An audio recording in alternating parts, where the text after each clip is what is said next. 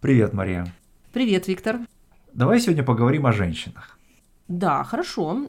Давай сузим тему тогда. Что ты думаешь, если мы поговорим о женщинах на войне или женщины и война? Давай, у меня даже есть история на эту тему. История Эдит Кевилл, британской медсестры, которая в Первую мировую войну помогала раненым, но в какой-то момент была арестована и по решению военного трибунала немецкого была расстреляна. Слушай, она очень известная. Я знаю здесь, в Канаде, в Альберте, есть гора Эдит Кевилл. И я про эту медсестру услышала mm-hmm. именно первый раз, узнала. Mm-hmm. Именно там мы были в горах, в скалистых. И в начале тропы, которая ведет на гору Эдит Кевилл, есть стенд с ее фотографией и описанием вот этой истории. И гора невысокая, туристов там много, поэтому благодаря этому история Эдит Кейвелл до сих пор на слуху. Ну, дело в том, что эта история, она вызвала очень большой резонанс именно тогда, в, в годы Первой мировой войны, особенно вот в странах Антанты, в Британии, во Франции, потому что Эдит Кевилл а, оказалась на территории Бельгии, когда началась война, и она была профессиональной медсестрой, она помогала раненым, британским, а, французским раненым, но на самом деле и немецким раненым тоже, потому что территория Бельгии очень быстро оказалась занята немецкими войсками. Вот. Но почему ее, собственно, арестовали и расстреляли? Она, помимо всего прочего, участвовала вот в такой организации, которая помогала переправлять вот британских и французских раненых на территорию Голландии, которая была нейтральной страной. Ты имеешь в виду, что раненые, они были военнопленными? Да, они да? были военнопленными, конечно. Ага, ты видишь, она всем помогала, mm-hmm. да, это очень человеческий шаг. При этом она участвовала в спасении в более широком смысле слова. Ну, мало спасти раненого, да, нужно ну, еще да. переправить его в безопасное место. Совершенно верно, да. И вот немецкое командование расценило это как военное преступление и приговорило ее к расстрелу. Она была расстреляна. И вот эта история, вот, и особенно то обстоятельство, что Эдит Кевилл была расстреляна, несмотря на то, что она помогала в том числе и немецким раненым, угу. эта тема стала очень важные для военной пропаганды, вот в Британии, Франции, вот они использовали эту историю, чтобы показать, насколько бесчеловечны немецкая армия, немцы. Да, и французские, и британские газеты удачно использовали эту историю для того, чтобы показать, что вот эти все немецкие претензии на высокую культуру, да, вот великая немецкая, германская культура, культура Бетховена и Гёте, к чему на практике это все приводит. В этом смысле, конечно, данная история, она очень сильно помогла британцам, французам, вообще Антанте подорвать образ Германии.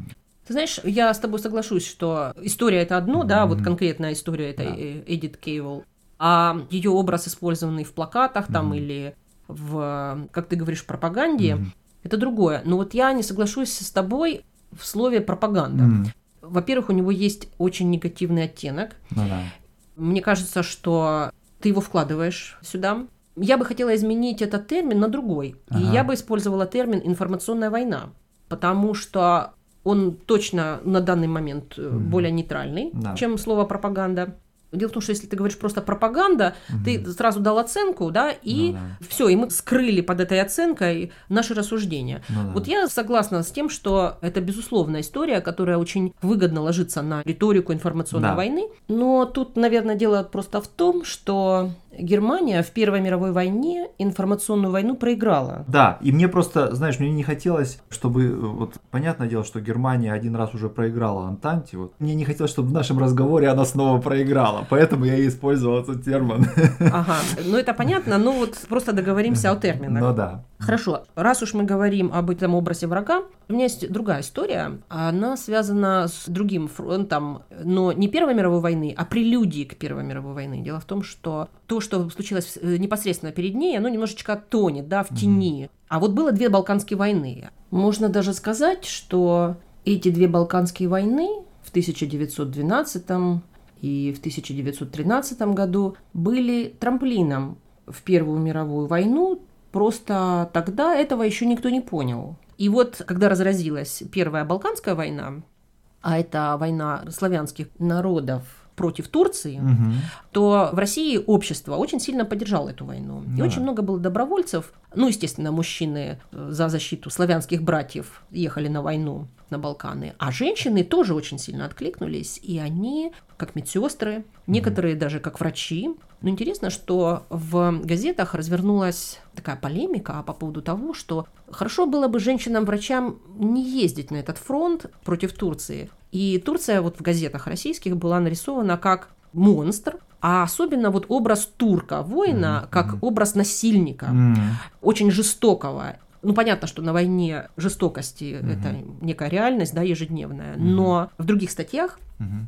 писали о том, что нет, ну вы посмотрите, ну женщин же медсестрами берут, Мгм. а вы только против того, чтобы женщин врачей не Ну брали. да. И вот полемика, которая развернулась, она, конечно, была о женщинах, о праве женщины, о месте женщины в обществе и на войне, Мгм. но при этом было понятно, что обе стороны не дискутируют тот факт, что турки, они очень жестокие, или мы приписываем им эти качества. То есть, мне кажется, что здесь тоже можно было бы сказать, что это пропаганда, но это ну, информационная война, да? Мгм. А вот давай поговорим о войне как о катализаторе, об ускорителе Мгм.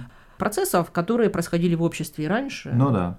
Да, ну здесь, конечно, можно вспомнить о том, что 19 век, да, и да и начало 20-го, это все еще так называемая викторианская эпоха, да, когда положение женщины в обществе, в европейском, по крайней мере, оно очень строго регламентировано, и вот за женщиной закреплена такая сфера, как вот дом, семья, да, при этом общественная жизнь, активная экономическая деятельность, политика, война – это все мужские сферы деятельности, где, в общем-то, женщинам, можно сказать, не место, да. И есть даже такое понятие идеология двух сфер. Сфера мужской деятельности, есть сфера женской деятельности, да. И, конечно, вот такое очень жесткое разделение на эти две сферы, оно не могло не вызывать сопротивление со стороны женщин, и в итоге появляется феминистическое движение. Дело в том, что это разделение не родилось да, в XIX веке. Именно в XIX веке это перестало устраивать. Да, Потому что, в принципе, это то, как было до Мгм. этого не один век. ну, Все это устроено. И, может быть, не во всех странах, в Мгм. разной степени. Мне кажется, важно здесь то, что феминизм мгм. и то, что происходило на войне, это все части одного и того же процесса, да, когда роль женщины осознается по-другому и возникают какие-то новые идеи о том, вот, что она может. А вот Мгм. смотри, когда война начинается, поток женщин хлынул на войну в Мгм. качестве медсестер да, Мгм. или там медицинского персонала. При этом дома, да, Мгм. в тылу, да. отток мужчин привел к тому, что женщины заполнили эти места, Да. например, на производстве. Да, безусловно, конечно, особенно вот в производстве боеприпасов, патронов, да, вот, вот э, то, что называется военно, военной индустрией, конечно, вообще она сильно разрослась в годы войны, да, и очень часто на этих заводах работали женщины, причем часто с негативными последствиями для своего здоровья, потому что производство боеприпасов часто вызывает отравление вот этим вот нитроглицерином, который используется в взрывчатке. А, вот, и были смертельные случаи, а вот, допустим, в Америке было такое понятие, как э, канарейки, canary girls, потому что вот от длительной э, работы с э, вот этой, этой взрывчаткой у них э, даже кожа желтела, ну а канарейка, как, как известно, Ага. желтые. И их назвали поэтому Да. желтые девушки, да? Да, да, да. Ну и, конечно, если говорить о том притоке женщин на производство, то он, конечно же, не, не всегда вызывал позитивную реакцию со стороны тех рабочих мужчин, которые там оставались. Традиционно с начала промышленной революции женщины, работницы воспринимались мужчинами как конкурентки, причем как нечестные конкурентки, потому что работодатели предпочитали часто нанимать женщин, потому что им можно было платить меньше. Ну да, это такой консенсус в обществе был, что за ту же самую работу женщине можно и нужно заплатить меньше. Было же сопротивление профсоюзов этому. Может быть, оно не всегда было связано с тем, что они заботились о здоровье женщин, иногда вот связанное с сопротивлением со стороны мужчин, но при этом общество и в целом вообще вот государство, да, оно нуждалось в этом притоке работниц в производство, и в каком-то смысле оно отстаивало права Да. женщин, пусть уже по своим собственным соображениям, связанным с тем, что им необходимо было заполнить эти места рабочие. Да, ну и, конечно, представители феминистического движения, они, конечно же, приветствовали вот такой приток женщин на производство, потому что феминисты традиционно рассматривали вот возможность независимого заработка для женщины как шаг к ее уравнению ее в правах с мужчинами. Но и вот если говорить об этой враждебности по отношению к женщинам, то даже в случае с медсестрами, вот она тоже парадоксальным образом проявлялась, потому что с одной стороны солдаты, которых медсестры вылечивали, да, от ран там, да, они могли быть им благодарны, но с другой стороны, это положение раненого, это же момент слабости для мужчины. Ну да, он не мужчина в этот момент, да, он в каком-то смысле даже ребенок. Да. И смотри, в русском языке используется слово медсестра, медицинская сестра. Да, то есть в этом смысле в русском языке в меньшей степени, вот, может быть, подчеркивается зависимость да, раненого мужчины от усилий женского медицинского персонала. Да-да-да. Да, но тем не менее, э, вот отношение к ним могло быть иногда и, можно сказать, враждебным, да, именно по такой причине. А с другой стороны, конечно же, в рамках традиционной культуры находились какие-то образы, которые позволяли ассимилировать вот многочисленных женщин-медсестер. Ну, в частности, вот на некоторых плакатах военного времени медсестры изображались в виде таких мадонн, да, которые вот держат раненого солдата на руках, да, ну вот так как Мадонна держит младенца, да. Ну, это, конечно, прежде всего в католических странах. Здесь уже не идет речь о слабости, да, Да. здесь идет о том, что Мадонна, ну, конечно, ее роль именно защита и сохранение, да, жизни, забота, беспокойство. Конечно. Да, ну и э, вот можно также сказать, что, конечно, война закончилась в какой-то момент, да, и происходит своеобразный откат. В том смысле, что вот те сферы, те отрасли экономики, да, в которых э, в годы войны было много женщин занято, да, в них отчасти возвращаются мужчины, демобилизованные. Ну да, и, кстати, некоторые должности и некоторые виды работы были зарезервированы за ветеранами, да? Да, то есть это как раз вот касалось прежде всего, допустим, работников почты, да, и в таких случаях, да, те женщины, которые до Первой мировой войны часто на таких должностях были задействованы, вот они порой даже утрачивали эти свои позиции, да, Мгм. а вот в пользу раненых ветеранов, да, которых тоже надо было как-то трудоустроить, то есть в каких-то, в каком-то смысле, в ряде случаев, да, экономическое положение женщин даже несколько ухудшилось. Ну, понимаешь, все равно мне кажется, что полный откат был невозможен. Конечно. Потому что, во-первых, не все мужчины вернулись с войны. Поэтому женщины все равно были нужны. Да, А во-вторых, недостаток мужчин, ну, их просто стало не хватать, привел мгм.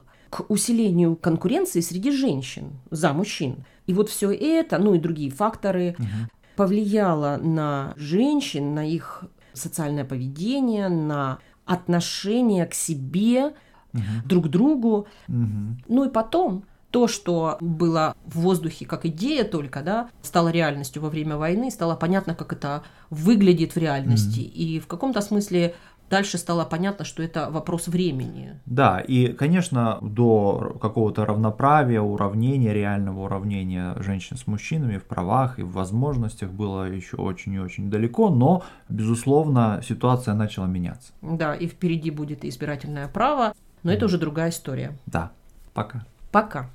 Уважаемые слушатели подкаста Learn Russian Conversation, подписывайтесь на наш канал и делитесь с друзьями ссылкой на этот эпизод, а также на наш веб-сайт store.lrcpodcast.ca. Напоминаем, у нас есть транскрипты для каждого эпизода. Мы приглашаем помочь нам в распространении наших подкастов. Если вам понравилось, просим вас поддержать нас.